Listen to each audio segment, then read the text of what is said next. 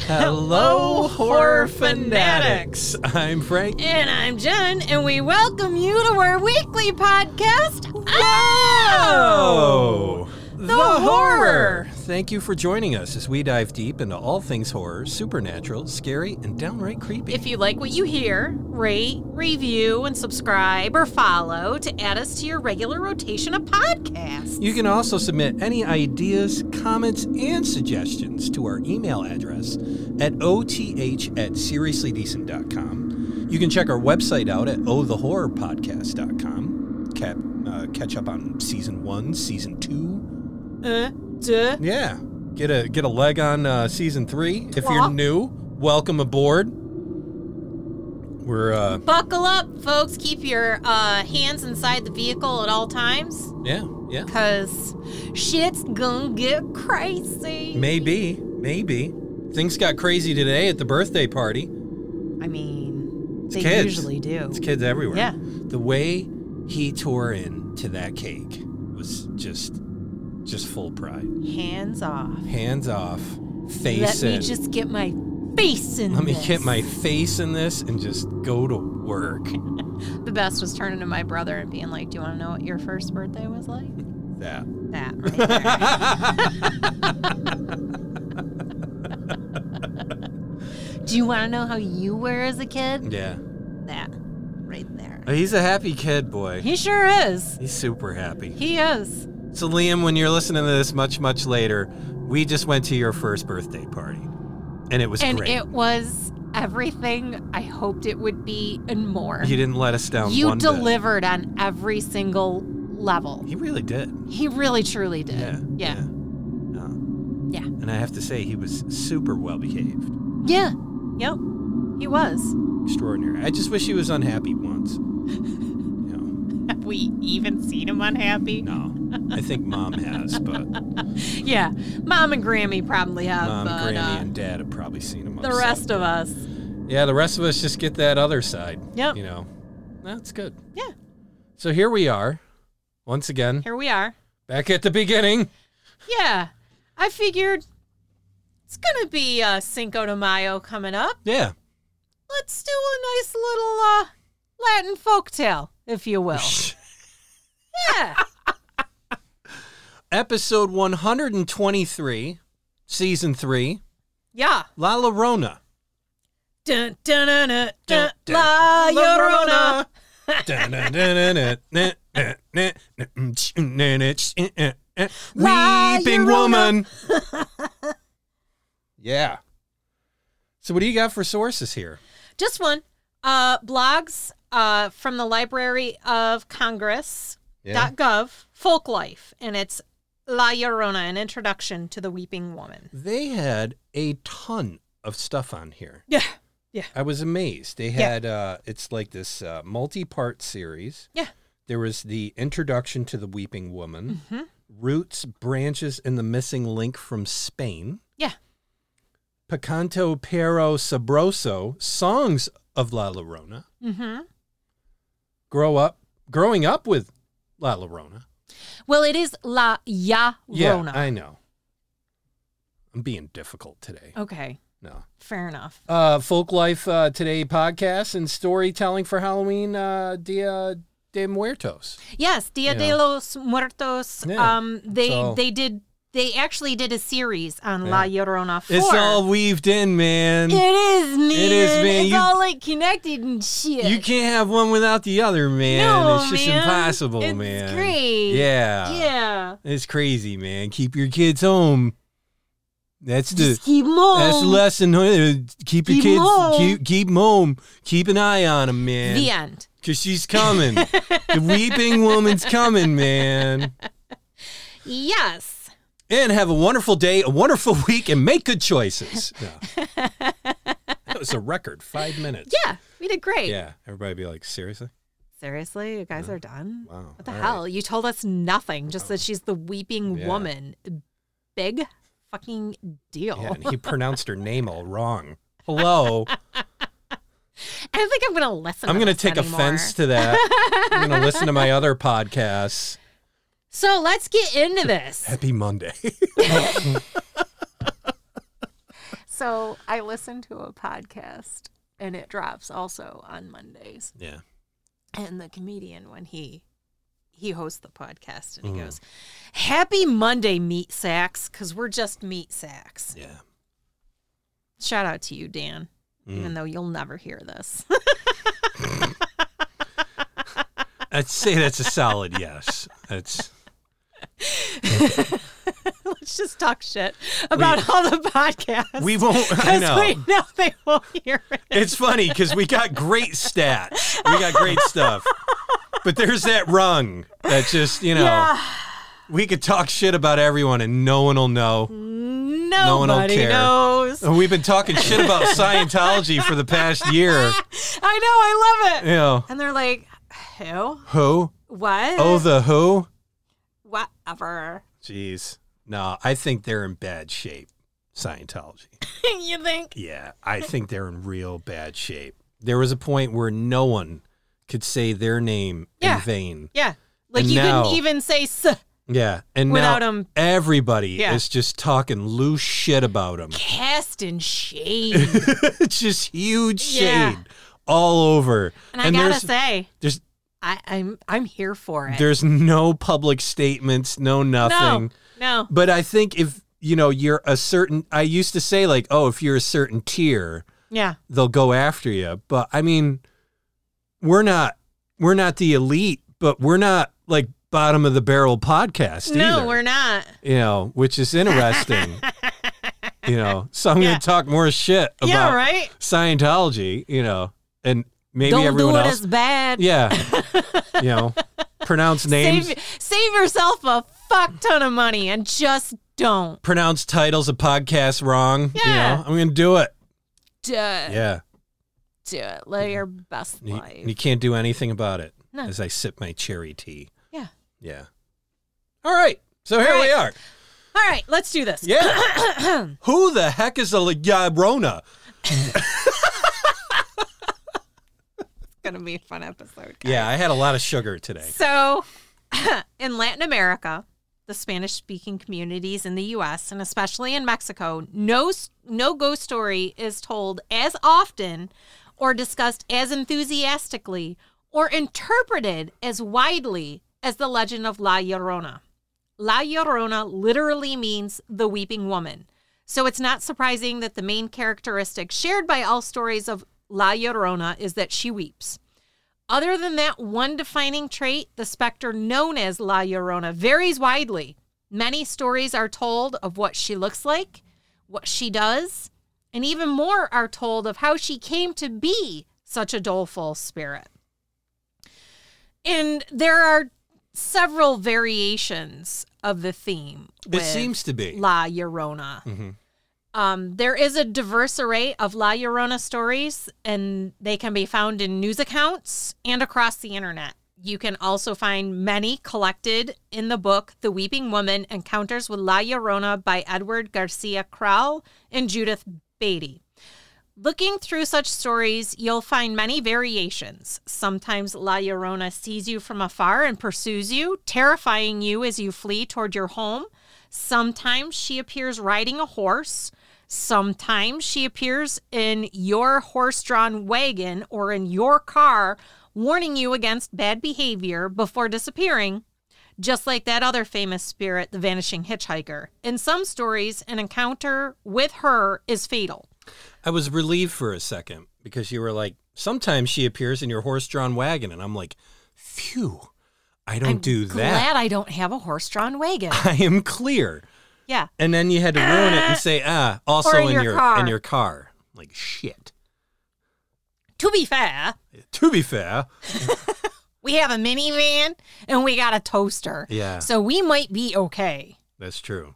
Like there's no references to her popping in your van. Well, and here's the thing: those are Dean's cars. Yeah. We just drive them. Yeah. Um, so Because he him- doesn't have thumbs. with him in the car. Yeah. I think we got a fighting chance. I think so. I don't think she's gonna mess with us because No. I mean it's it's Dean Winchester. Yeah. I mean, I mean like dog and name. yeah. You know, he's got the name Dean Winchester. He is a formidable force. It's the family business. It's- oh my gosh. Yeah? You need to post in the group I do. the picture from when he was a puppy. Oh my God. Yes. So I gotta we gotta take a pause here for a yes, moment. we do. So when we lived over before we moved here in central New York, we le- lived Yeah. more eastern, just Yes. north of the capital region. Saratoga County. Yeah, Saratoga County. We were not too far from Moreau State Park. Mm-hmm. And when he was a puppy and I was on my sabbatical from work, Yeah. I would take him from walks there. We'd walk all over the place, Yep. Mm-hmm. all over trails, woods. Yeah. And I'd have him on a lead or I'd take him off and let him run a bit around. Yeah. Have him meet all these campers. It was Yep. socialization and also just getting used to weird sounds. Yeah. Which was adorable because, like, he'd be walking, sniffing, and then hear, he'd hear a little scurrying. And you're like, What's that? What is that? What is that? Oh my God, this place is alive. you know, and he'd just go crazy. So he's pulling and pulling and pulling. And I'm just pulling, letting him run Yeah. around. And then I let him go. We're on the like the beach Yeah. or like the water pa- Yeah. side or the shore shore of the lake. of the of the. But it was on the other side of the beach where people hang out, though. And come walking up, and here is a pentagram. He found a pentagram Yeah. drawn on the beach. And I'm like, in the sand. what the heck is this? And he found family it. business. It's the family business. We Yeah. couldn't have named him a better name. No. I remember I took a picture of it and I texted it, I think, to your family. You did. You group. put it on the family. I remember your brother was like, WTF. yeah, I still have that photo. I'll put it on the group. Yeah. It is. It's a family business. Yeah, hunting monsters, saving people. It's Yeah. the family business. Hunting monsters, saving people, eating biscuits. You know? It's it's a hard knock life for Dean. Yeah, yeah. Yeah. All right. So Yeah. back to La Llorona. No kidding. She's often closely associated with children. In some Yeah. stories, she is said to wail for her own lost or dead children. In many of these stories, she killed her own children when she was alive and is doomed for her actions to be a wandering ghost.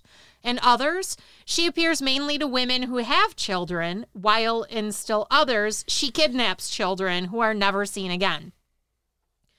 That being said, the movie La Llorona hmm followed the path where she would kidnap the children. Yeah. The children were a replacement for her children that she had killed. Yeah. Of course, we do have some versions of the story tucked away in dark corners of collections at the American Folk Life Center and elsewhere in the Library of Congress. One great source is Bess Lomax Hawes' classic paper La Llorona in Juvenile Hall, which is an account and interpretation of stories about La Llorona circulating in a juvenile detention center in California in the 1960s. AFC has available online the published paper and the Bess Lomax Hawes collection at this link. So I'll try and pull that link up for you guys and share it, as hmm. well as an early draft of the paper in the Alan Lomax collection. So we can check that as well. Sure. Hawes' paper provides a variety of views on La Llorona, including the young women's stories, her review of other scholars' work, and her own interpretations. In the essay, Hawes described the many faces, literal and figurative, worn by La Llorona. La Llorona typically appears as a malevolent spirit, either a harbinger or a direct cause of misfortune to the living. Sometimes she takes the form of a dangerous siren, tempting a solitary male late at night by confronting him as a pitiful, woebegone figure hidden under a rebozo. When offered assistance, she turns on the solicitous gentleman, the face of a skeleton, or a wild metallic horse's head, or, here's the best one, no face at all. Oh, Sometimes she is observed simply roaming about at a distance, or most typically, she's heard weeping and shrieking through the night. A chance meeting with her is dangerous. Hawes also provided verbatim transcripts from children in juvenile detention. Here's a typical example.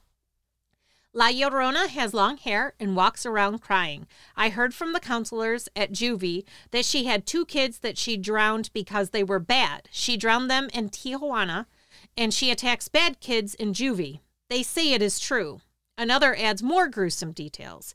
It is a woman who wasn't quite all there who killed her three girls, 13 to 17 years old.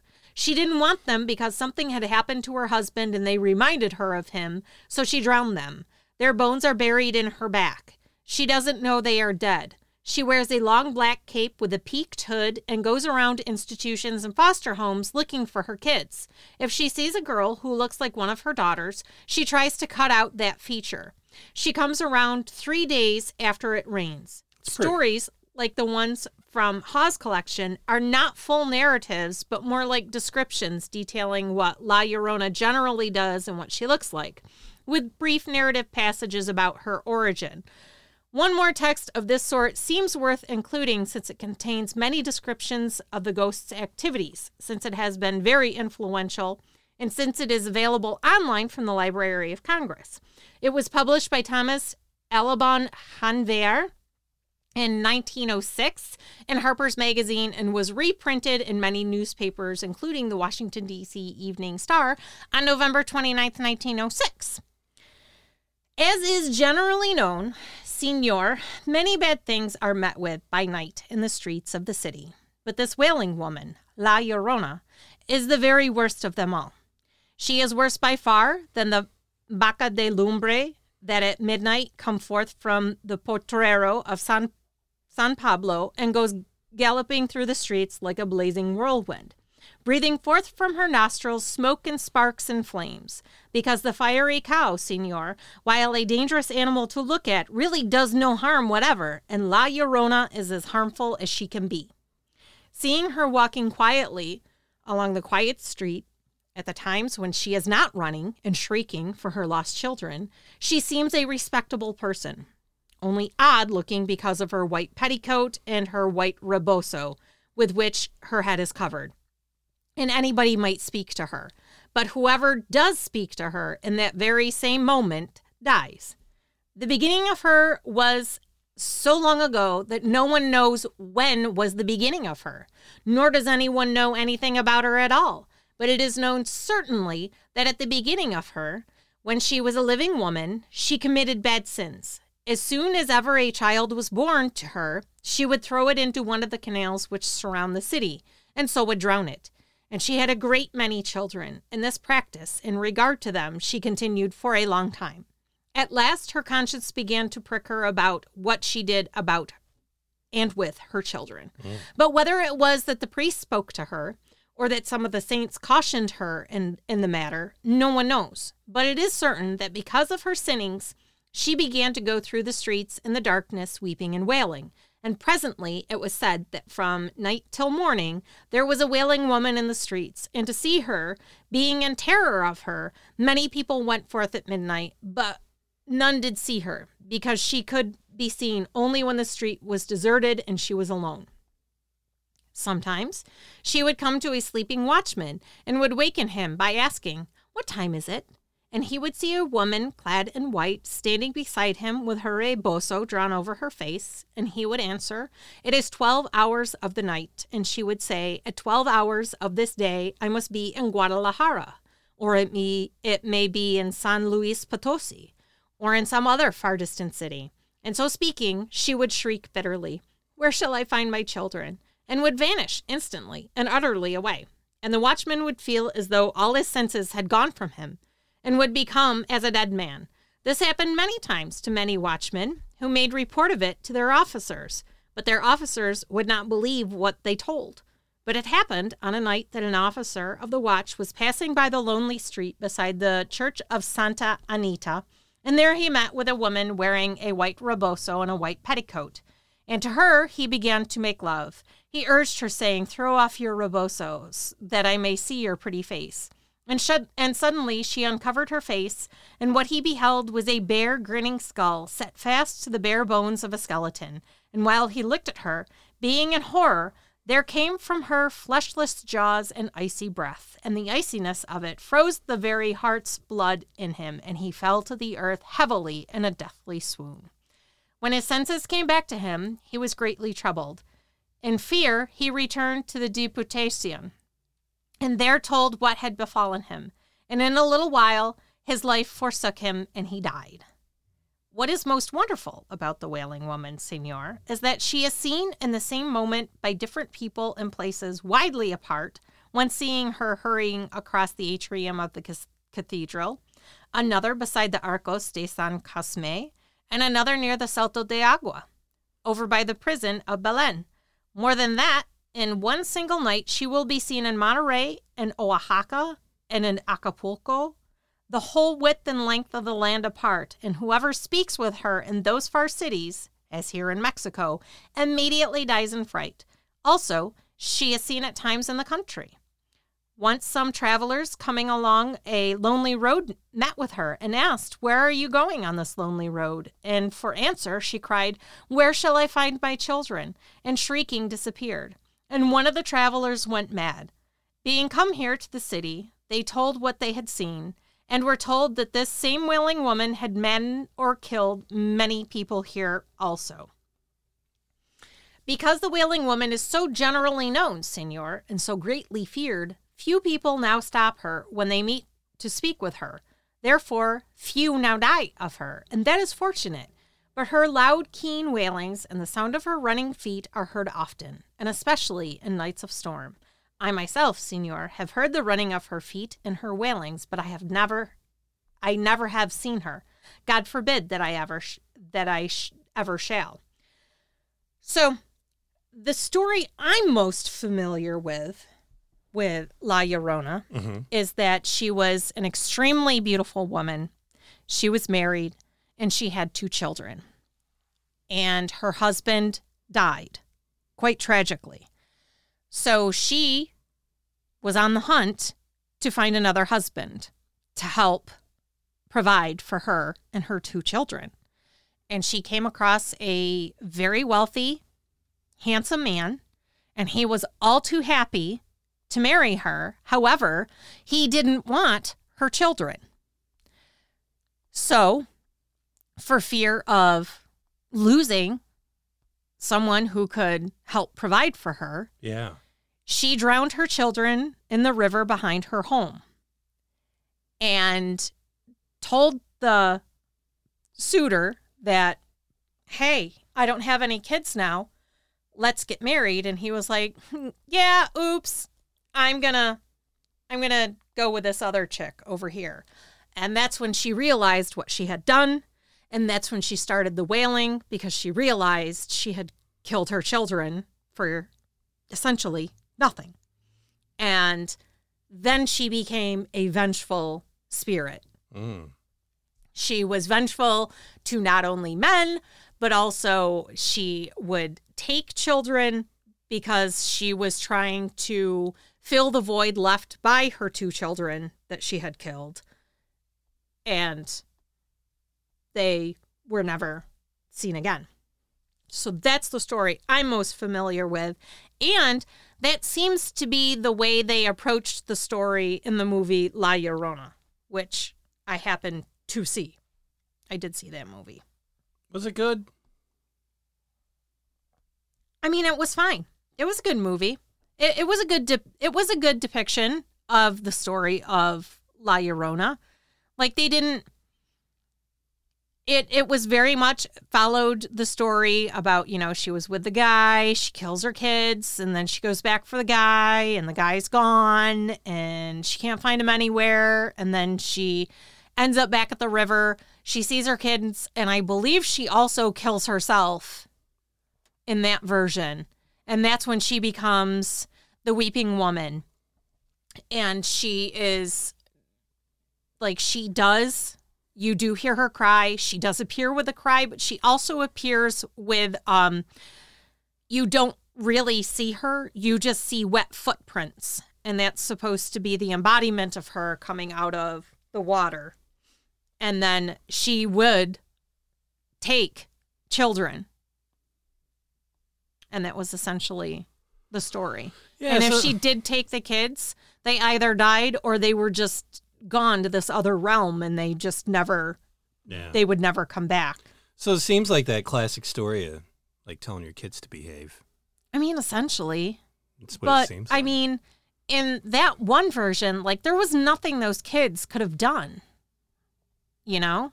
It's just they were just impediments essentially Mhm. to her. And then she realized, oh shit. Guess what I just did? Oopsie. I'm in a weird spot. Yeah. Yeah. Like she went back to the river. She pulled her kids out of the water. And that's when she starts weeping. And then when she realizes that they truly are dead and they they are not coming back to life, she uh she takes her own life. Mm hmm I'm I'm quickly trying to corner Chat GPT. And, Okay. Uh, I should have done a lot of this before, but so so I start. I you know you always got to start low with Chat GPT and then Mhm. work your way up. So I was Yeah. like, should I be afraid of La Llorona? Right. She's like, it's a famous legendary figure in Latin American folklore who is said to be the ghost of a woman who drowned her children and now wanders around crying and searching for them. While La Llorona is a popular figure in stories and myths, there's no need to be afraid of her in a literal sense because she is not a real person. It's a bold statement, Chat GPT.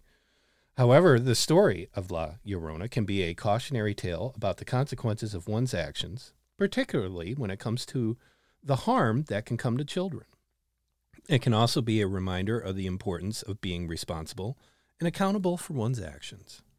If you find the legend of La Llorona interesting, it can be a great opportunity to learn more about the cultural beliefs and traditions of Latin American countries. But there is no reason to be afraid of her, as she is just a mythical figure. So then I go, what would you do if La Llorona was after you? As an AI language model, this is the dance you Yeah. got to do with them. You know, I do not have emotions or physical form, so La Llorona cannot be after me. However, if you were asking for advice on what to do, if you were in a situation where you felt afraid or threatened by something, here are some general tips. Okay. Number one, stay calm. It's natural to feel scared or anxious in a threatening situation, but it's important to stay calm as possible to make rational decisions. Two, seek a safe place. If you feel threatened, try to get to a safe place as quickly as possible. This could be inside a building or a well lit area with people around. Number three, contact authorities.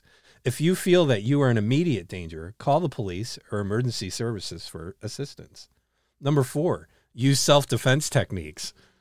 If you are physically attacked, it's important to know basic self defense techniques that can help that can help I you mean, protect it's not yourself. wrong, Yeah. You know, except when you're fighting a ghost. with no face. Yeah. It's a little hard. Yeah. How do you punch somebody that doesn't have a face? It's just going to go right mm, through It's me. just going to go right through. Number five, seek support.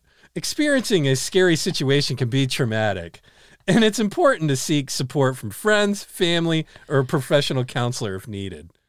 okay. It's important to note that the story of La Llorona is just a legend. Again, the disclaimer. Just a legend. Just and a not a real person. So there's no need to be afraid of her in a literal sense. I love the disclaimers that Chat GPT has. Yeah. All of a sudden, it's its own attorney. Yeah. You know, who taught it that? so then I go, what should I do if La Llorona took my children? It's important to remember that La Llorona is a fictional character in traditional Mexican folklore and not a real person. This is what I love. I love getting this thing upset because it's not in it's not an exclamation point or a cat or Yeah. You know Yeah, uh, that all but, caps, but it yeah. is. However if you're experiencing the real life trauma of a missing child it's important to take immediate action to ensure their safety. Here's some steps you can take. Contact the authorities alert your community search for your child seek professional help. I love that. Contact your authorities alert your community. Oh wait that's right. Search for your child. That's the third one and then seek professional help because you know the counseling part's big because Yeah. everybody's got to have a fucking counselor nowadays. What advice? So this is my last question. What advice would you give me if I was La Llorona? Okay. As a fictional character in traditional Mexican folklore, La Llorona is not a real person and therefore cannot receive advice. However, if we consider the legend of La Llorona as a cautionary tale about the consequences of one's actions, then we can offer some general advice based on that message. Number one, take responsibility for your actions. La Llorona's story revolves around a woman who drowned her children and then regretted her actions, wandering and crying in search of them. It's important to recognize the impact of our decisions or actions on others and take responsibility for them, even if it is difficult. Not bad. No. So if you see La Llorona, that's the first thing you do. You tell her to take all- responsibility for her actions. Number two, seek forgiveness. If you have done something that has hurt others, seek forgiveness from those you have harmed. This can involve acknowledging your mistakes, apologizing, and taking steps to make amends. Number three, you know what La, La Llorona should do Hmm. for the third step? Learn from your mistakes. Use your experience to learn from your mistakes and make changes that prevent similar situations from happening in the future. And then lastly, La Llorona, show compassion. Treat others with compassion and empathy, especially those who may be vulnerable or in need of support. And then again, the legalese. While La Llorona is a mythical figure, her story can offer important lessons about the consequences of our actions and the importance of taking responsibility for them. I could do this all night with this thing and just get this thing confused and pissed off. Yeah. And this is what people don't realize is it's easy to confuse this thing Yeah.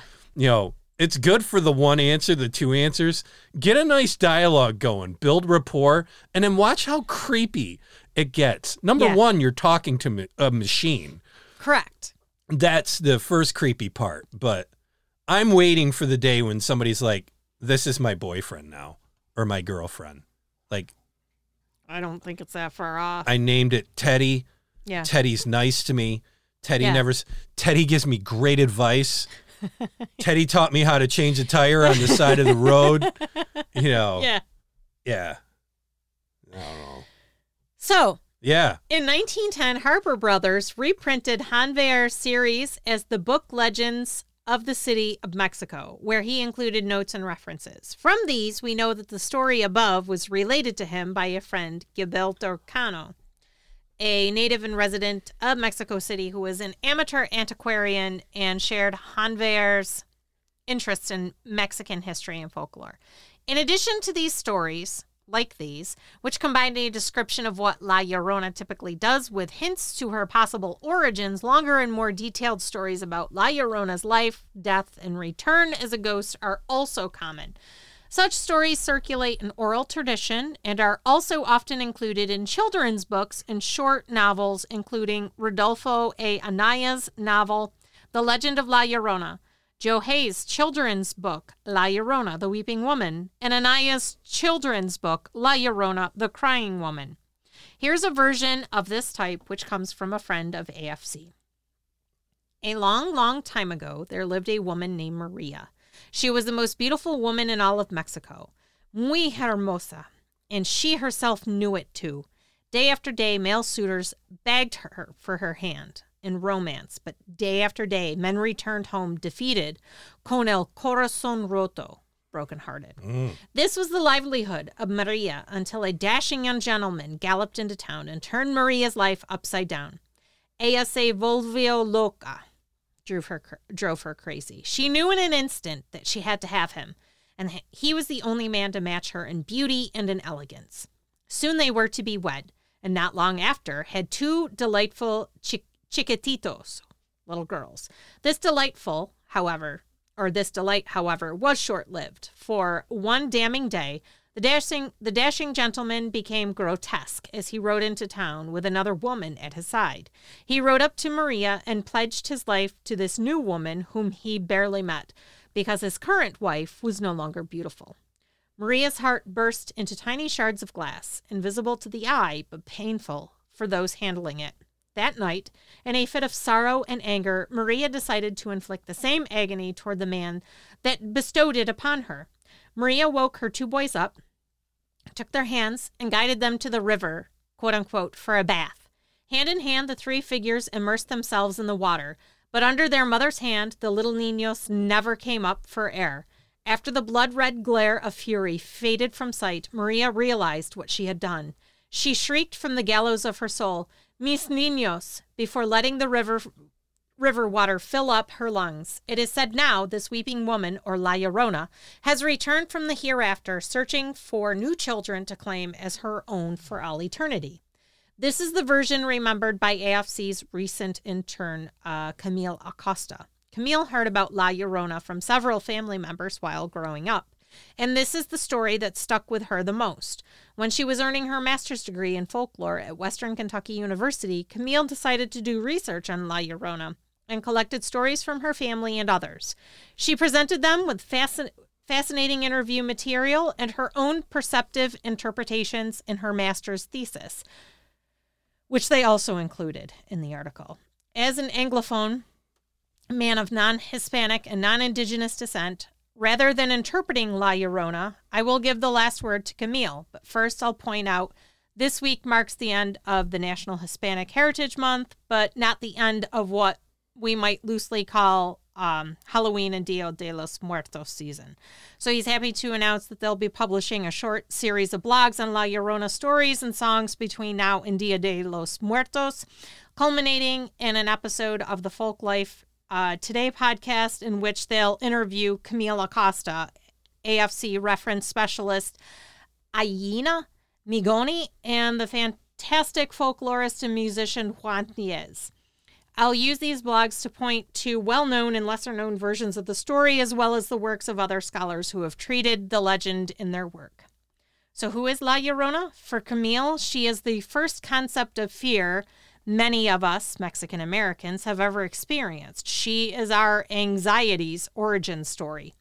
Camille also observes no two indiv- individuals view La Llorona in the same way. For example, the children I interviewed mostly saw La Llorona as a ghostly apparition more than willing to instill fear in young ones who misbehave. For the young adults, including herself, there was description of La Llorona not just as a ghost, but as a monster, making us feel isolated from normalcy. For her parents, however, La Llorona wavered from being a mother with the world on her shoulders to a key for escaping the harsh realities of life through ost- ostension. Every single informant viewed La Llorona as a unique and personalized character in their own minds. And she makes the important point. La Llorona is not only a reflection of our innermost fears, but she is the living, breathing proof that we can overcome them as well. Her narrative, passed down for centuries, is a reminder that our voices are being listened to and acknowledged. La Llorona is understood more and more each and every day, and in a way, so are we. So, that's a similar version Hmm. of the story as I know it. And that's pretty much like the variation of the theme. It's something along the lines of she's very beautiful, she had children, the gentleman leaves her or abandons her, and in her despair, she kills her children. And then she has a moment of clarity, realizes what she's done, and then becomes the weeping, wailing woman. That's a uh, that's a lot of the stories uh, I seem to Stumble across. stumble across myself. Um, yeah, it was kind of interesting in that regard. Yeah. It Yeah, it seems like that classic story of uh, again kids just like trying to rein kids in. It's funny how Yeah. a, a lot of these, you know, like boogeyman type stories and Yeah. All that other In stuff. the La Llorona movie, the children could see her. The children would see her as the woman in white. And once they saw her, they would get marked by her. Mhm. And that's when she would continually appear to them. At first, it's very random. And then it becomes much more common, much much more prevalent until at one point she actually makes contact and she burns like her handprint into the kids or you know she touches them and when she touches them she leaves a uh, a burn mark an impression and once that happens you've become marked for La Mm. Llorona like Yeah. you become her next quote unquote child and there's and there's like there's nothing you can do about it yeah, uh, it's it's messed up. yeah yeah though i will say in the movie they had a uh he was a former priest and he was kind of like a witch doctor. Oh, it was great. Yeah. Yeah. So he came to the house and he like warded the house because the the daughter in the in the movie has the handprint. Like she's been marked by La Llorona and she's losing her mind because she's seeing La Llorona everywhere, Mm. hearing her, etc., etc. And this guy like goes to war with La Llorona. And the way he finally actually gets her is he blesses the pool, and the swimming pool becomes all like holy water. Mm. And it's the holy water that gets rid of her vengeful spirit. Yeah, because I mean, this really does kind of cross over to demonology. It quite a bit. does. It like- very much does. Yes. Like the handprint thing. Mhm. That's that's a weird deal. yeah. Have you ever woken up with like a handprint on you, I and it's have, not your hand? I have woken up with uh, scratches, Okay. like claw marks. I've woken up twice with a handprint on me Mhm. recently. I say recently, the last like five months, six months. Never told you. No, you didn't. No, because it freaked me out. Yeah. Because one was a handprint that was bigger than my hand, Mm-hmm. and then one was a small handprint, and it wasn't like your hand. And theoretically, like there was no way you could have given it to me because Right. when I woke up, you were around the corner, like you were rolled over on your side of the Yeah. bed, facing your way, and I was doing the same thing Mm-hmm. in the opposite direction. Yeah. And it was in the middle of the night. I felt really hot Yeah. and I went to go to the bathroom and I turned the light on because I was gonna like wash my face. Yep. And I saw it like on my chest, Okay. the left part of my chest. Did you happen to check what time it was? No, I don't get into the whole time thing because here's the thing with the time. I was talking or I was listening to some sort of podcast or whatever, and they were talking about sleep because this is when I Yeah. started really Yep. getting heavily invested with sleep because it was a problem for me. And there's a reason why people wake up at three. Mm-hmm. It's a scientific reason. Okay. What it is is when you go to sleep, your temperature goes down. Yep. Everything goes down. Yep. And then actually your temperature going up is the whole reason you wake up. Right. You wouldn't wake up if that happened. Didn't So happen. It's yeah. all part of this uh, cycle, Yeah. sleep cycle that you have. So that starts early mm-hmm. it kind of ramps Yeah. up. But if you have a dream or, you know, say you're just like me, a warm person, Mm-hmm. you're just going to wake up early, Excuse me. you know. But it is kind of weird because there was times I did wake up all the time and it, it was at like three o'clock. Mhm. And that was kind of a legitimate explanation. Like I could Yeah. work my way around that. It's like, yeah, no, because when I wake up, I'm hot, Yeah. you know. Yeah. Um, but yeah, the handprint thing. Yeah, I put the I saw the first one and it was just like the the middle of my hand, like like that much. Like say you were to put Yep. a line on the palm Mm-hmm. and that part up. Because I know they can't see it, but Yeah. yeah. just imagine putting a line across your palm Yeah. So you're taking the bottom the part bottom half of your palm out, out. Yeah. and it was that, and it was bigger than my hand. Yep. Like bigger fingers because I Yeah. have skinny fingers. Mm-hmm. These were like thick fingers. And then the other one was a small deal, like real small. And yeah, it was weird. And I don't remember anything of dreaming anything or anything like that. Like I just woke up So and saw. here's what we're gonna do. You're gonna go to bed with your clothes on inside out. yeah. When you get up in the morning, if they're turned right side in, that's supposed to be a key indicator that you were abducted by aliens. Your shirt's inside out. You put then- you go to bed inside out. Oh, because they put it on correctly? Yes.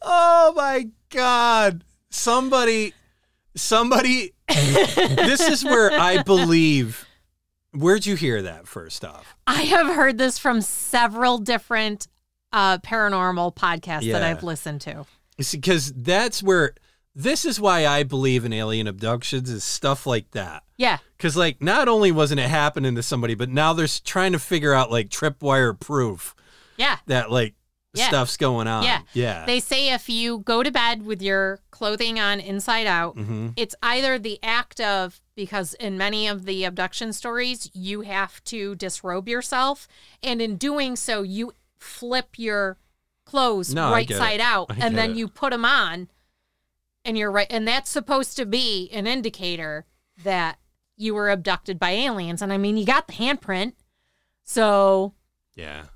You know they may be figuring out hey frank's not frank anymore hmm you know, with your vasectomy, they might be like, Oh, the shit. the vasectomy that didn't work. Yeah. Yeah. So I'm still marketable. Yeah. them.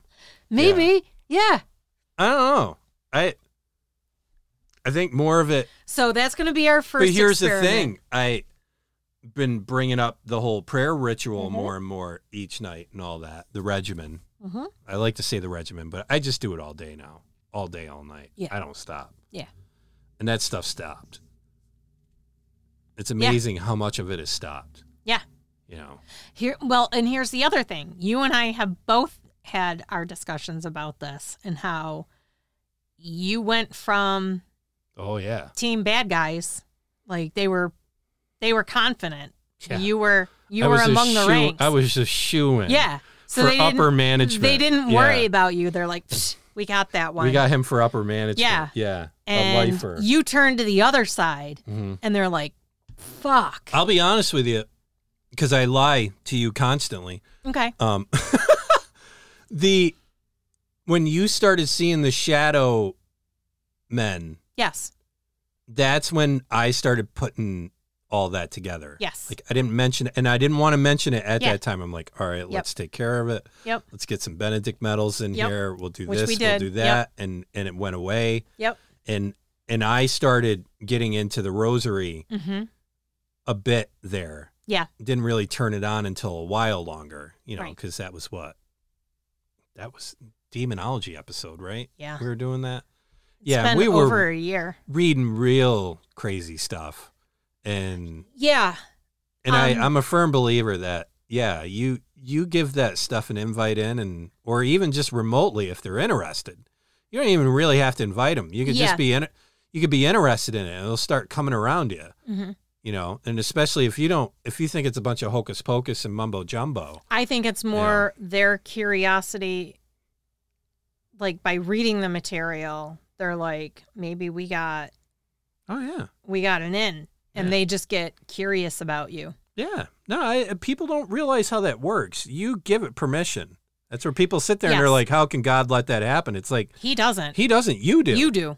Yeah. it's all up to you Yeah. it really truly is Yeah. i mean I, I just uh and and once you start seeing it black and white but when that was happening i started doing the math and i was like you know what i'm like those fuckers know what they're doing Yeah. Because if something happened to you, I don't know what I'd do. Yeah. I don't know the lengths I'd go to compromise myself to make you okay. And that's when I realized how serious that is. Yeah. That really changed my tune. That's when my faith went up to like level 8 million Yeah. and I was like, "Okay, Yeah. I'm going to I'm I'm not yielding, you know." Yeah. and and that's where I was in a weird situation because I talked to you about it later, but my whole method on that was like, you've got to level up too, Yeah. you know, because it's not, you know, you're going to be this possible innocent bystander, you know. Well, For the I- new ones that are checking the show out, five years ago, I was borderline atheist, agno- you know, Yeah. agnostic. I didn't, I didn't believe in this stuff for 20 years Yeah. you know, I grew up, went to church, was in a kind of, we went every Sunday, did all that. And then Mm-hmm. In my early teens, I walked away. Yep. And I never turned back. But at the same token, when shit got real and I got in a tough spot, I'd always throw in Our Father or Lord's Prayer, how, Yeah. you know, it depends on what denomination you are. And I'd always, I'd always get there. Yeah. And then I look back and I look back at some of the stuff I got away with and some of the stuff I crawled away from. And I realized, you know, I just Yeah. started doing the math, you know, and it's just like, yeah, okay. I just let it in that brief moment and it was right there. And and it just changed everything for me. I'm not saying you got to change how you do what you do, you know, Yeah. to the listening audience, but but it's worth looking into, boy. You Yeah. know, I, I wouldn't I wouldn't sneer it as much as possible and but I know also the way I used to think about it and thinking it was hocus pocus and and all that. But then that point when we were doing those episodes and you were telling me not only you were seeing them in the yard across the street, Yeah, I was like literally And- seeing them everywhere. and I, was know you wouldn't them- lie to me about. I was seeing like them in the house. I was literally seeing them walking like around people's yards. No, I know, and you work from home, and like I couldn't even imagine like how terrifying that would be. yeah, you know. I mean, it wasn't great. And the amount you kept your cool, I'm like, fucking a girl. I'm glad you're on my team. All right. So I have woken up with scratches. Yeah. However, when I was with my ex, and this was when I was living in the house with all the poltergeist activity, hmm this event, I believe, was the beginning of the poltergeist activity ramping up Mm. and becoming pretty frequent. I was upstairs, I was in bed, I was asleep, and I was dreaming. I was dreaming I was being chased by wolves. And I was running, which I know you don't do that with a prey animal, but I was yeah. predator prey animal and i i was running and the wolf like the alpha wolf did get a hold of me and it bit me and it bit me in my upper left thigh. Hmm and i literally woke up out of out of a sound sleep and i looked down and i did have a bite mark on my left upper thigh. Yeah. like it matched everything. It matched the dream same spot same location all of it. And then that's when the scratches would happen the uh that's when he actually became much more geared up amped up and it it got i'd i'd downright say the atmosphere was hostile Mhm. and in that hostility man things flew off the walls Yeah. See, cupboard doors flew open that's crazy.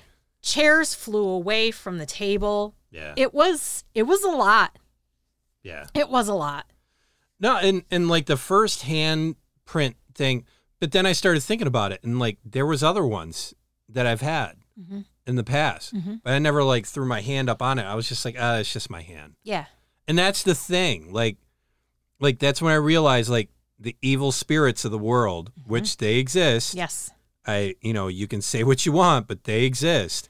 And that's the game. Denial is the biggest thing the devil wants you to have is to think that he doesn't exist. exactly That's where the devil really, really wins. yes it you is. know, and and you've got to think about that from a zero sum game. yeah You know, if you don't think that exists, yeah, evil's won, dude. Yeah That's the evil's done that. And I looked back and I was sitting there because I just put my hand up into it yeah and realized that that Yeah, was it- bigger than my yeah hand. it wasn't you And if it's bigger than my hand, it's way bigger than your freaking hand. yeah There's no one else in the house, no you know. And the first one that I talked about, it was a dream. And Mhm. it wasn't really like a person or a thing or whatever, but I felt like the burning on my body. right And then again, that's what woke me up. And I was like hot. And then, like, you know, and I'm sitting there, I'm like, man, that's a screwed up dream.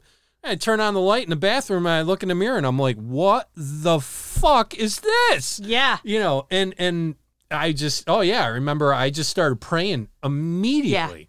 And uh and i started rolling tape on some of the stuff. And and it's uh yeah it's it's a weird situation. And you know i can see where the energy would heighten up on things. Hmm and energy would bring in hmm this type of atmosphere. Uh, yeah, I, I just wish people would be more honest about it.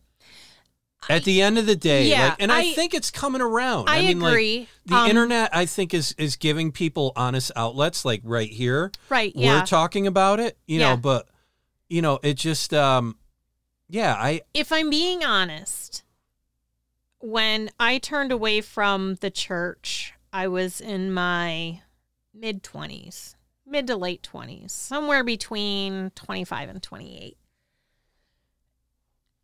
And I I was very angry at God. So Yeah. I just shut it all off. it's easy to happen. Yeah. Yeah. And I turned away from it. And that's when I got very into um Wicca. Well, yeah. Wicca you're gonna and seek, witchcraft. You're going to seek an alternative Yep. for it. I, I, because natural. I, I I was lacking something. hmm And I did have throughout my whole life, I have had these moments where I would have almost a um almost a premonition. Like I would have dreams and they would be really small little snippets, Mm, just a just a, a moment or two. like a snapshot. Yep. And then um and then I would see it happen in front of me and I would get the deja vu. Yeah. You know, the the hair standing up, the the goosebumps. And I would get that prior to like the scene playing out. Like Mhm. that was my precursor. And then I would turn or whatever and then that scene would play out before me. So that's kind of why I I l- leaned so heavily into the Wicca because I was like, I I feel as though, and it it was supposed to be something that my great grandmother she had. They called it the gift Yeah. or the sight, yeah. and then I started to see the spirits. You know, I started to see the full body apparitions. I started to hear them. It wasn't consistent. It wasn't, you know, daily. hmm It wasn't like I see dead people, Yeah. Yeah. but I did see dead people. And then I started to have the the dreams with the malevolent spirits. I called them the demon dreams. hmm And I always knew when I was in one of those because like it if you woke up and you pulled yourself out of it and you caught your your breath and you would go back to sleep, I'd be immediately right back in it right where I left off. hmm And it would do that 3 times or so before I would actually be out of it Yeah. enough to Yeah. where I wasn't stuck in the dream. And then when we started working on the podcast and I started to read up on this stuff and we were going to church by that point, that's when I realized okay, it's not enough to just go to church. It's not enough to just bank on all of that residual holiness that I had had Yeah. My childhood up through when I left the church. And that's when I was like, okay, I need to I need to do something more. And then when I had the sleep paralysis Mhm. and the feeling of the demon or something on top of me, and it definitely wasn't a benign or benevolent spirit. Mhm. It was definitely malevolent. And I couldn't even say a single prayer. That's when I realized, okay, I have to do much more work Yeah. than I've been doing. And since I've gotten my prayer books and I've I have a series of prayers that I now say every day. That very first day with that very first book, when I opened up that book and I just started I started reading the prayers and Mhm. saying the prayers page by page. The the weight yeah.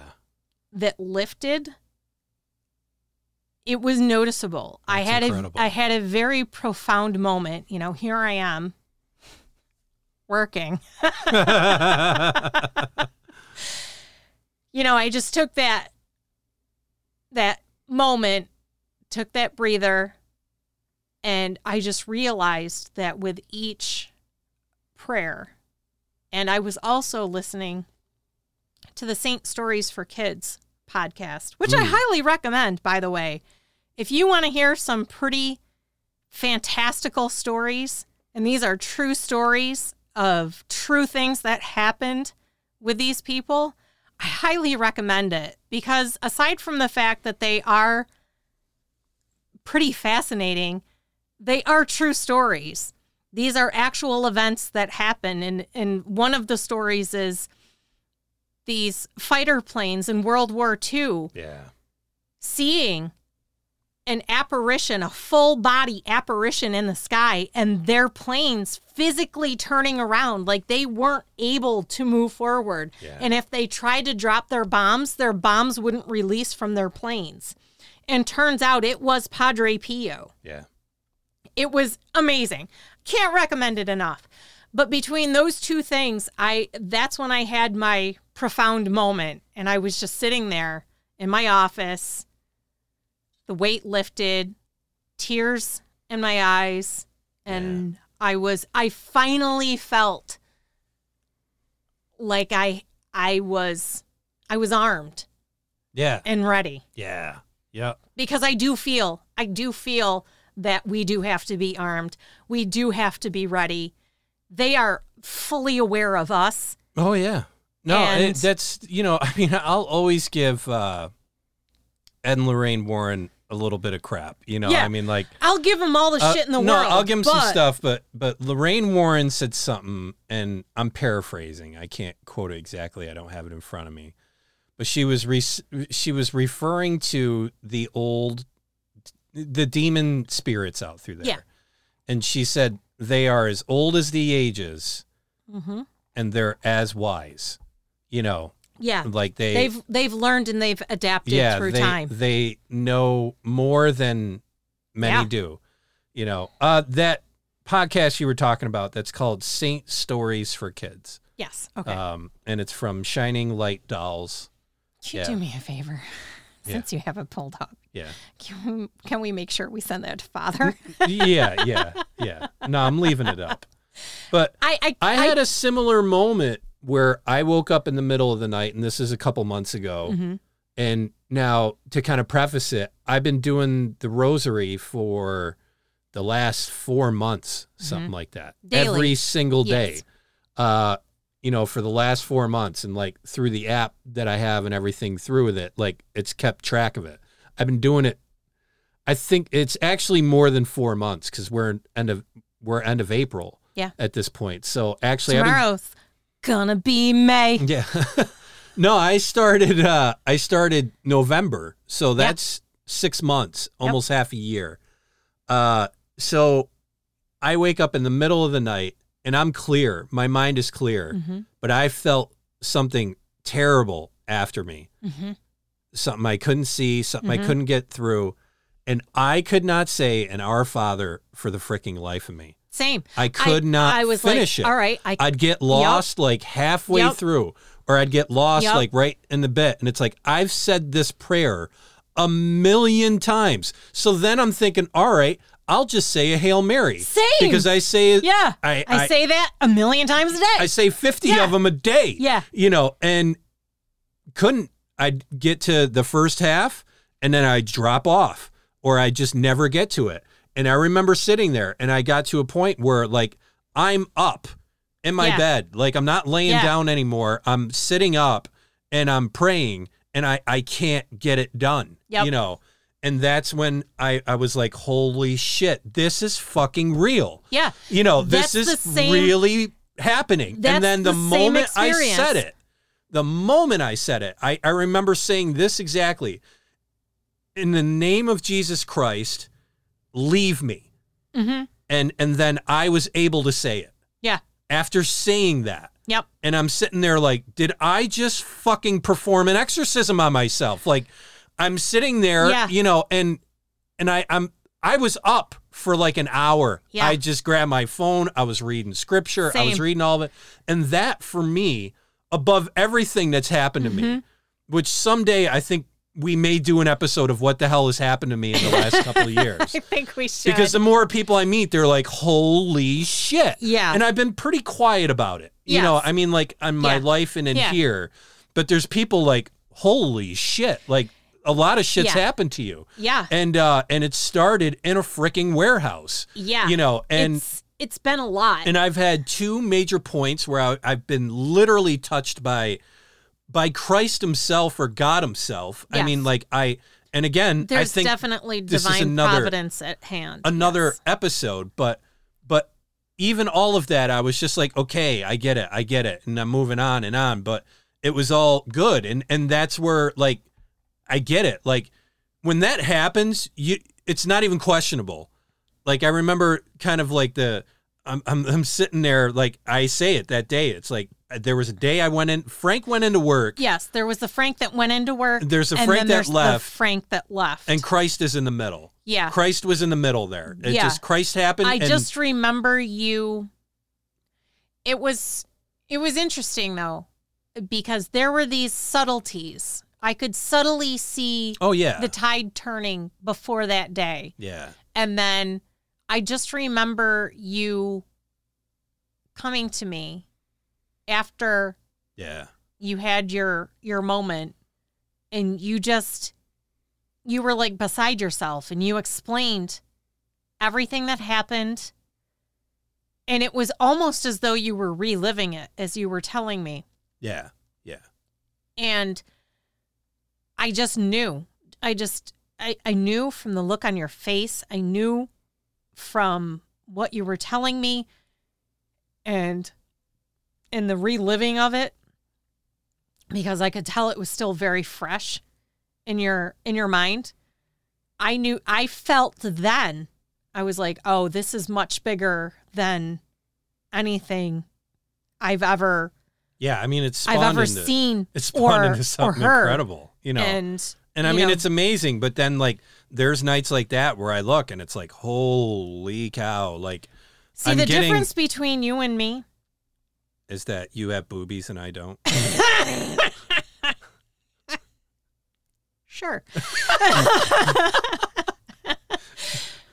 is that when you can feel the presence Mm, i can see it and sometimes i can see and feel it really? yeah Wow.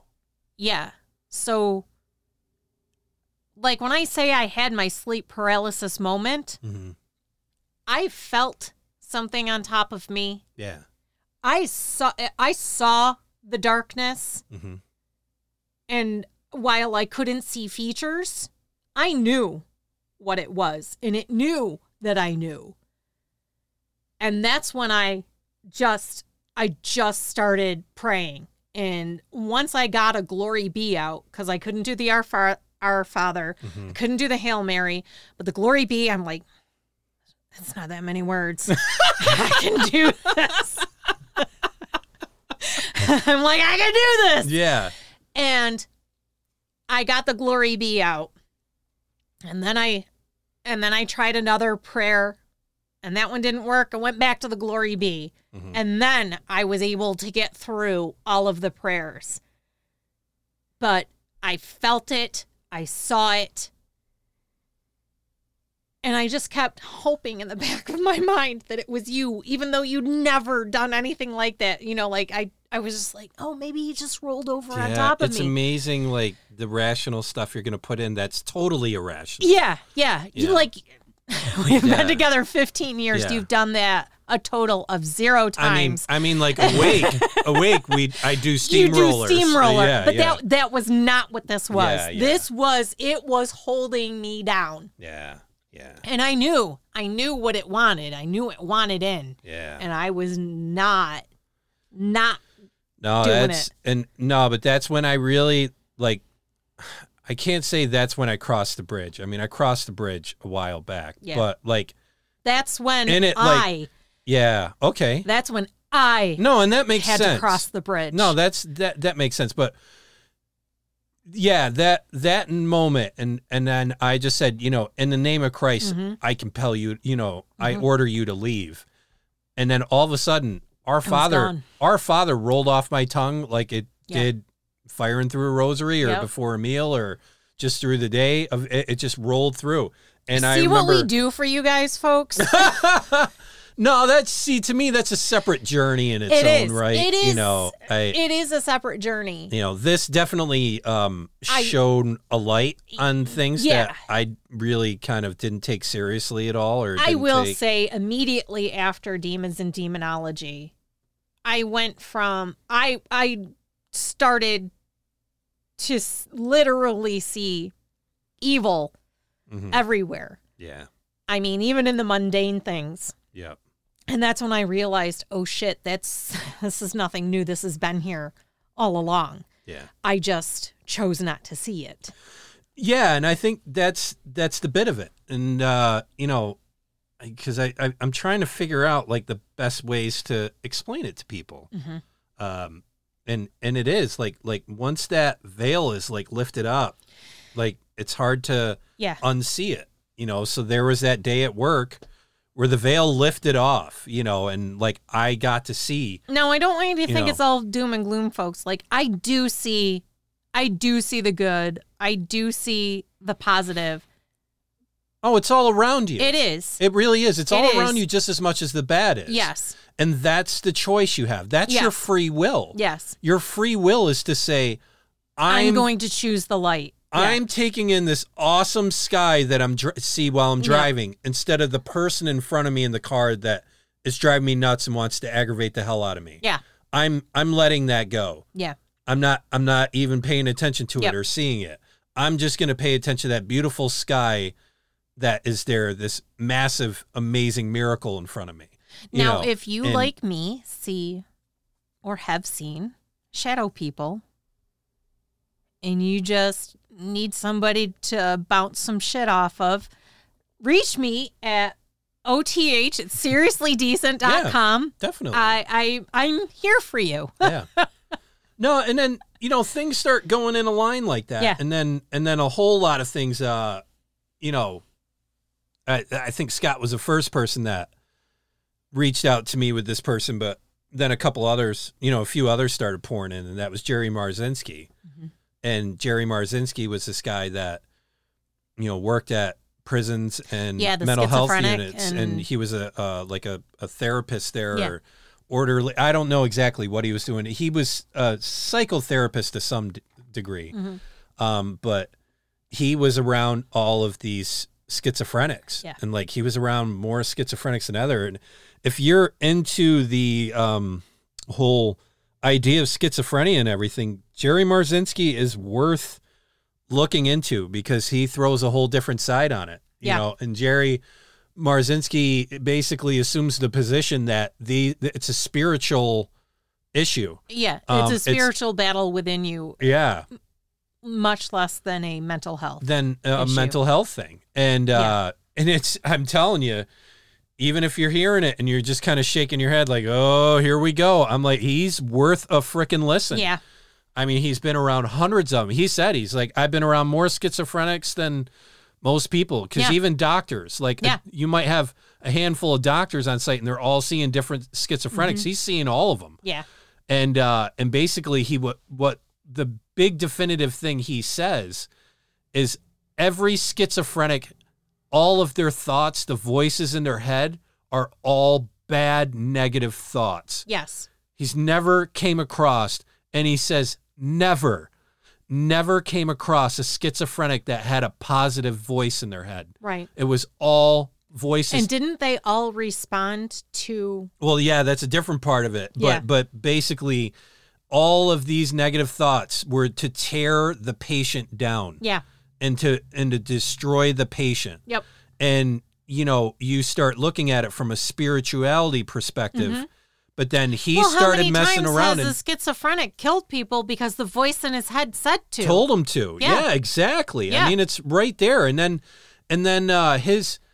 I've always said if we were to have a guest, he I I think he would be the first be one. him. Yeah. I'd have a zillion questions to ask him. I, Yeah. He's super fascinating, Mhm. and he's got a lot of videos out there. They've been out there a long time, um, and he's really easy to listen to. Mhm. Uh, They're on YouTube, correct? yeah, you can find them all over YouTube. Jerry Marzinsky, uh, M A R Z I N S K Y.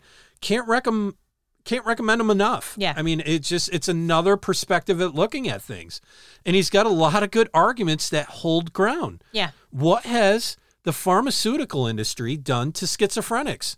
Nothing but made them worse Yeah. you know and he and he brings up a good point that when they're on their meds what they want to do and if this is the thing with depression too Mm-hmm. people that are depressed and people that are on uh, schizophrenia they want to get off their meds they don't like being on the meds even though the meds are making them better Yeah. now here's the thing depression is kind of a different thing because you're not hearing voices in your head but what you're kind of conning yourself into is that you don't need this anymore Right. you know, and and you feel like you don't need it anymore. The schizophrenic's different because the voices are telling them that that drug is poison Yeah. and that drug is poisoning them. Yeah. And you've got to sit there and really look at that. How could a voice that was just anything but, you know, everything negative, Yep. and then you take pills and pills are doing well and the voice is still in there Yeah. telling you to take stop taking them Yeah. because the doctors are trying to kill you. Mm-hmm. It's it's uh it's really a, an amazing dynamic in it. And you got to ask yourself all of the things that medicine has done in schizophrenia they haven't done shit for. Nothing. All of that stuff with mental health units Yep. and wards, all the stuff they have in prisons, you know, which people can say, "Oh, there's nothing in prison." Well, trust me. Go down to another fucking country and look at their prison and then come over here Yeah. and tell me there's nothing in prison. But the the whole bit of it, he was reading. This is what you were getting to. He was reading to them, Mm-hmm. and then he noticed, you know, he would slip in and he would read proverbs Yep. or psalms, Yeah. and mostly, you know, proverbs and psalms, and they would violently react to it. Yep. As much as storm out of the room, Yep. like and and run, and yeah, I mean, you got to start Yeah. putting this shit It's- together. It's uh, it's compelling. it's really compelling, you know. And when you start looking at it from spiritual warfare like that, Yeah. and you start looking around, and then you just start looking at the basic recipe of it. Yeah. You know that basic recipe is you let this in, Yep. you gave it permission, Yeah. and I God it's- can't help you. You know, if you believe in God and and and you're in on all this, God can't help you until you get don't give it permission to stay in you anymore. Right. You have you have to say no. you have to tell it you're not welcome. you're not here. welcome here Yeah. and you know it's a it's a dangerous situation Mm-hmm. there and that when you start looking at it as simple as it is, Mhm. and then you watch people destroy themselves Yeah. and it's like yeah you know you're pushing god away with one hand and you're pulling this other thing in Yeah. and it, it maybe it's instant gratification Mhm. maybe it's just you know you're doing it out of, of spite and your pride's in the way and uh and you can find yourself in a in a bad place Mhm. In a really bad place i mean i look at when i was working i had a very successful career Mhm. i had the house i had the girl i had the cars i had i had everything Yeah.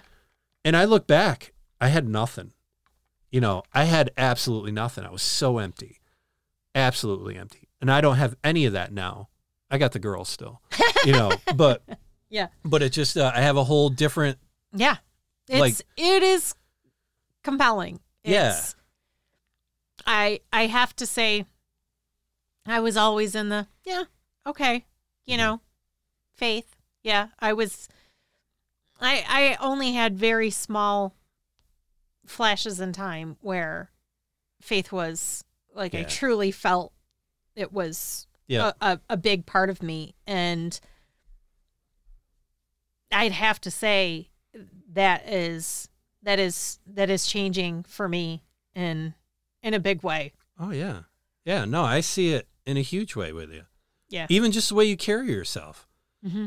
you don't get anywhere near as frustrated or upset as you used to no you know you just uh you've got a i have calm prayers for that now no but i'm just saying you got a Yeah. calm about you I do. i haven't seen Probably since we've been together. since we've been together, or I'd see moments of it, Mhm. you know, like just little spots of it.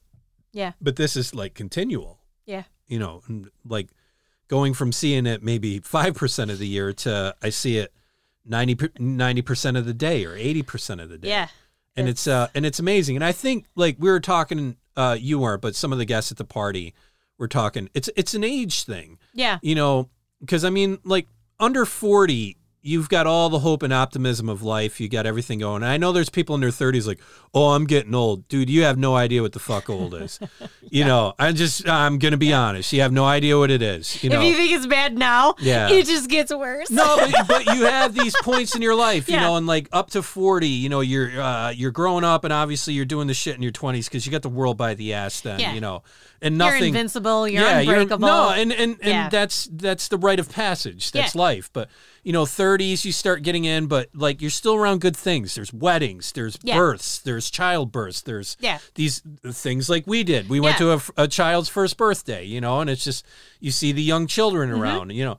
But then you start getting 40 into late 40s and you start seeing the other end and you're like, yeah, there's less less, Less of these things, you know. Less birds. Friday we went to a funeral, Funeral. ser- Yeah. service, you know, Yep. and even though it was great to see everybody, you know, it was tough while we were there, you know, and Mm-hmm. you know, it was a family member as well, and it was tough because Yeah. you know you see your family members in pain, Mhm. and you know, you know you can't do anything, you know you No. can't say anything, No. and then you start taking a look around, and you're like, man, this is this is gonna be there's gonna be more of this, Yeah. you know, and you start looking at it. And then I know for me, I can speak personally, like I love everything about our existence, you Yeah. and I together. But mm-hmm. I look at it as we're not young. No. So like every moment, every day, Every I moment cherish it because Yeah. you just don't know. You don't know. You know, and No. you hear the crazy stories. Somebody gets struck by a car Yeah. or the brakes fail or whatever, Yeah. you know. Or Blood just clot. or just blood clot and somebody walks down Yep. the road and bang, they're gone, you know. And I just so you've got a whole different spin on thing and you see the fragility of it all. You see how delicate it really truly Really is. is, And then what you start seeing is these you know, you get older in your age and some of us get wiser, some of us don't Right. and you see that as well. It's You like do. there's people I look and I'm like, you're the same fucking person I knew in high school. You haven't fucking changed. Dude, you've done zero evolution. yeah, just none. Yeah. You know, and I mean, and if you're a great person and, you know, great attitude, that's great. Right. You kept all that stuff. But I see bitter people Yeah, and like most aren't. whiny Yeah. victim, you know, victimhood claiming people. And it's like, you had 30 years to figure this all out. Yeah. You know, I mean, you had 30 whole years to go through here. And it's like, and if you haven't done it, now's your chance. Like admit Right, it. yeah. Like, all right, I'm gonna I'm gonna work on this for once. Yes. You know.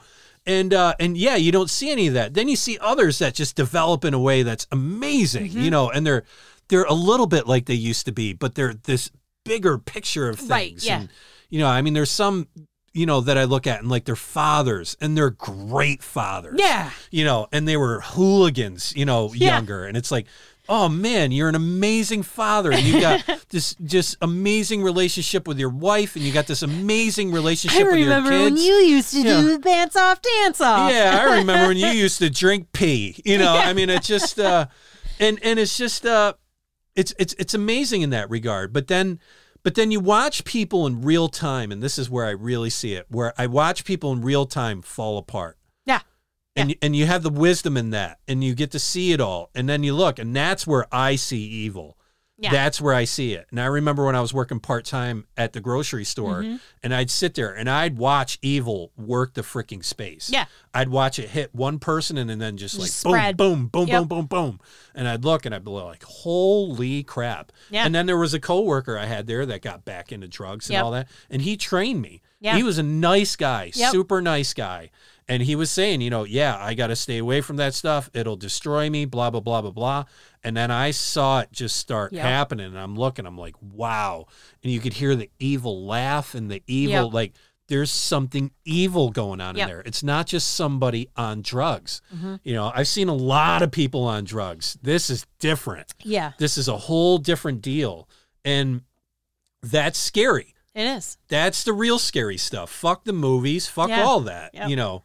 So, yeah, bit of a tangent, but I think a good tangent. Kind of, you know? it kind of fits with La Yeah. Llorona too. No, it does. Yeah. Because I think, you know, if you're seeing something like that and you really, you know, if you're from Latin America and you did see that, Yeah. what's to say that's not a demon? That's what, you know, we're getting Or- at. Uh, or Tell us your story. Yeah. yes, Don't please. sit on it. Yeah, don't sit Share on it. it. Share it, you know. So uh, reach us out at OTH At at, uh, seriouslydecent.com. Yeah, yeah. So for now, next week, We got a BOGO. we do have a BOGO. You're going to tackle missing 411. Yes. And these are the people who go out hiking and then just fucking Fucking disappear. disappear. I'm going to do weird things animals do. I know. I'm so excited for this. I am so excited. it's a great combo because we've been doing research on it already. yeah, And man, we got some crazy stuff to talk about. I got man Crazy, crazy stuff. animals did some weird shit. Oh, I know. You've been telling me stuff in passing, and I'm like, just stop. I don't want to know anymore. I want to wait, you know, because I love doing the reveal Yeah. all at once. Yeah. but- yeah. Man. And, and I'm finding incredible stuff with this, too. I mean, it's just like, yeah. Oh, I can't wait to. Here's the thing. I have a sneaking suspicion we're going to have so much for each topic that I don't know if it will actually be a BOGO. Like, we might. Well, no, we'll figure that out. we out might we. have to break it out into two separate things because there's a ton out there, Yeah. but we'll see. We'll figure that out. And then, uh, quick news that's uh, coming out. Uh, there's this uh, Kenyan. Uh, I emailed it to you or texted you a while back. This Kenyan pastor. Uh, there's this starvation cult, and the death toll is like going crazy. It's over a hundred people. Um, and it's uh, this like mega church pastor in Yeah. Kenya. Uh, and it's a starvation cult, kind of similar to the Way Down, Yep. but different Yep. you know, not vanity and looks. This is a whole different deal already. But yeah, they're uh, I've been keeping track on this, and uh, they did another raid, um, of a second starvation cult, Jeez. and um, they rescued 31 locked up wors- worshippers. So they were actually yeah. able to get to people before uh, they did. And uh, yeah, followers, uh, children as young as two years old. Uh, and this is in uh, Kenya Yep. as well. Um, Evil's out there, folks. oh yeah, yeah. They uh, the group was found weak and hungry after starving themselves for almost a week. Uh, so I think we'll probably fast track this one up to stay current with the news, but we're the news is still coming in, and uh, you know I'm looking more and more at it. Uh, it's not really a show yet, Okay. you know, because I, I Yep, kind of want to see. let me know. I want to see where it heads. But more than 200 bodies have been unearthed in southeast Kenya Jeez. uh, with this stuff. So that's I'm saying the numbers are still coming in. yeah. Uh, so we're probably going to have to wait a little bit but, on that. yeah. So we have. Uh, uh, just whole- a total number and stuff like that. Because Yeah. right now it's, I hate to say it, it's hundreds. Yeah. Ugh. And man, this is what we are talking about before. Man, it's like, you know, Yep. these cults never freaking stop. It's Well, it's I'll have unreal. you know, I've been saying a very special prayer for the people who are in the throes of cult. Oh yeah, these people need a lot of prayer, boy. They Yeah. really do, because you know. But it's just amazing what people will do. And tolerate. Well, no, just what people will do when there's a void spiritually in them. Mhm. And this is where this is my new conversation with the atheists now that I'm interacting with. Mhm. It's like, all right, you're going to say no. Then what are you going to replace this with? Because people need this spiritual. Yeah. Vo- they got to fill the spiritual void. void. It's got to be filled with something. You got to fill it with something, you know. And everybody's got a great idea, but obviously this ain't working. no, I don't think it's a great idea. Yeah. So I also don't think it's a good choice. no, it's not. And we'll get into that a little bit. We will. Rule number one. No Ouija boards. Yeah. Number two, No dolls. three, No capes. four. No blood rituals. Rule number five. No cults, satanic or otherwise. True that. Eat the freaking food. Yes. Six. No apathy. You need to act to help enact a positive change in this world. Small Yeah. things. Put your shopping cart away. Yeah. You know, Yeah. Pay for the coffee of the car behind you or Yeah. whatever. Or just say hello to somebody. Yeah. Yeah. I don't know. Maybe be nice. Hello and smile.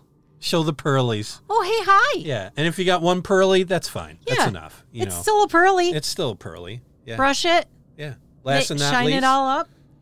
Uh, no, it's not. Oh no, it's We not. We got two. Next one. Don't engage with the black-eyed children. Correct. Black-eyed people. Yeah, Black-eyed animals. yeah. I mean, just essentially Thick, black round, eyes. black eyes. Yeah. No. Black eyes. Bye bye. Yeah. And last but not least. Just listen. Yeah, it's a good. Like really listen. It's a good Don't life just skill. hear. Yeah, Listen it's a real good life skill. and absorb. Yeah.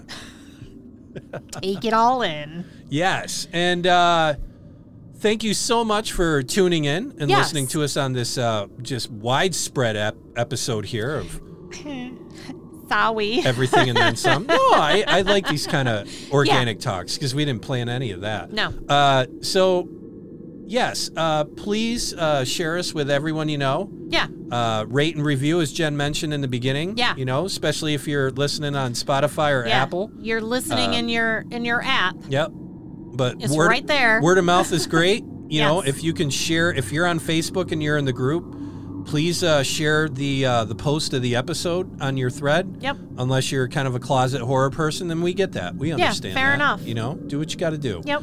Uh, we uh, definitely know it's working well because on the top 100 horror podcasts, we are in another tier. So, Yeah. uh, you know, thank you so much. Yep. We're um, we're just amazed that our little podcast that could in Central New York Yes. um, is With is- us, two nobodies. gaining Literally traction. nobodies. yeah, yeah. So we're very excited about it, and uh, we look forward to uh, just continuing on. Yeah. we don't have any end in sight. No. So if you uh, think turns gonna, out there's no uh, lack of uh, yeah, topics. we just or- got another cult to talk Yeah, about. so seriously. add that onto the scrap heap.